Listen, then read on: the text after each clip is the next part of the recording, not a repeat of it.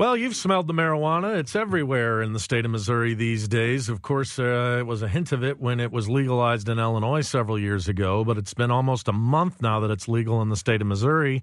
And a lot of questions co- arise as to what that means for from an employment standpoint. So, joining us now on the KMOX guest line from the law offices of Harris Dowell Fisher and Young is none other than Brad Young. Hello, Bradley.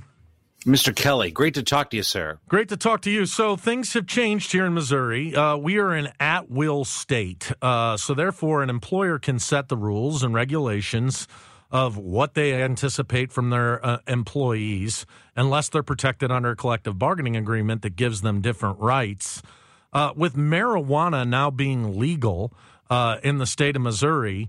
Um, how does that affect an employer's ability to enforce uh, the use of illegal drugs? Because the federal government still considers marijuana to be an illegal drug. And this is a challenge, Michael. And this is actually what I do for a living. This is the area of law that I practice during the day. And uh, every seminar, I speak at a lot of seminars, and every seminar that I've spoken at, uh, usually about once every three weeks, uh, for the last six months, has been on marijuana because this is a big issue for employers for obvious reasons.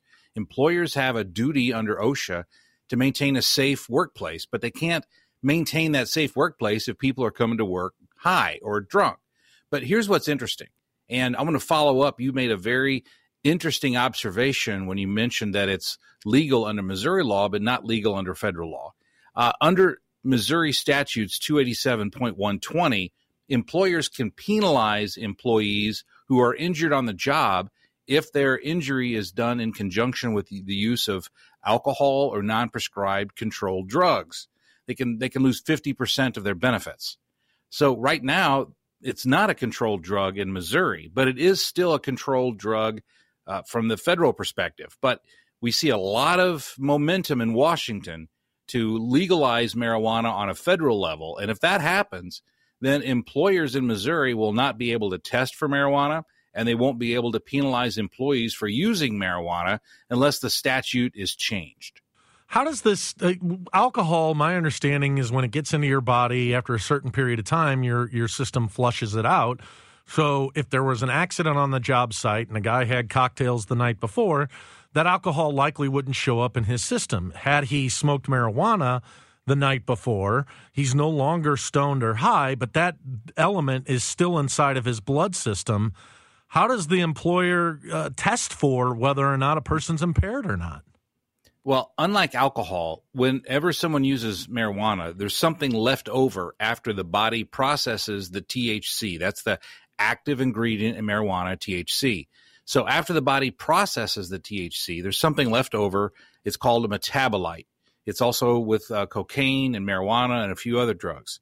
And I, I give the example, it's kind of like burning logs in your fireplace, and what's left over is, is the ash. So the metabolite is the ash of drug use. And m- employers can test for metabolites. And in fact, under Missouri Workers' Compensation Act, just having metabolites in your system is sufficient for an employer to penalize an employee.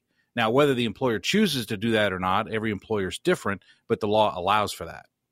And there's nothing in we haven't clarified any of this law in Missouri. Have other states that have legalized dope uh, clarified these employment situations? Well, let, us look at Illinois for an example. Illinois still has, I, I practice in both Missouri and Illinois. Illinois uh, Workers' Compensation Act allows employers to test for marijuana and also allows employers to penalize employees. But in Illinois, uh, the employer has to prove that the drugs or alcohol was the proximate cause of the injury. That means they have to prove that it's but for the drugs or alcohol, the accident would not have happened.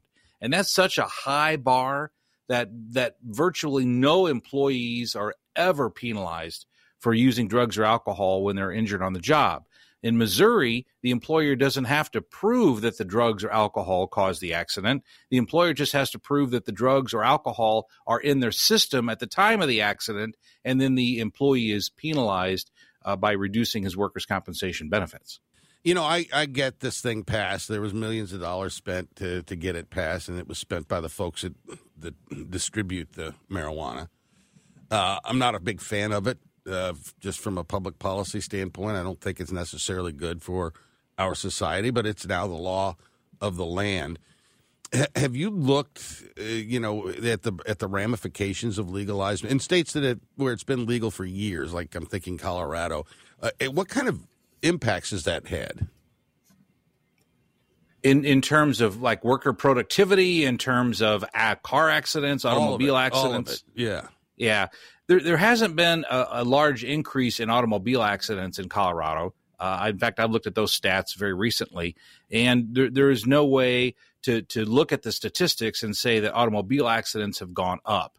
What you can find, and this is what I think is fascinating, because uh, economics applies everywhere. It's like gravity but if you look in, in Colorado, and particularly in California, they put so many taxes on the marijuana uh, to be legal uh, that what happened is is that the illegal drug sales simply adjusted their prices lower to undercut the legal weed and the legal drugs.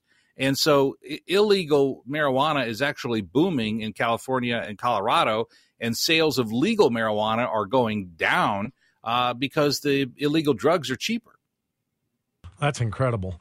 So, uh, thinking back uh, just a couple of years ago, we started to see states legalize gay marriage.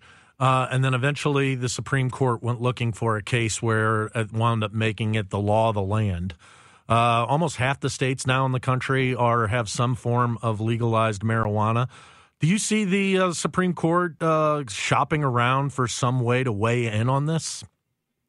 You know, Michael, I don't and uh, just because it's a it's a completely different situation dealing with drug use as opposed to marriage.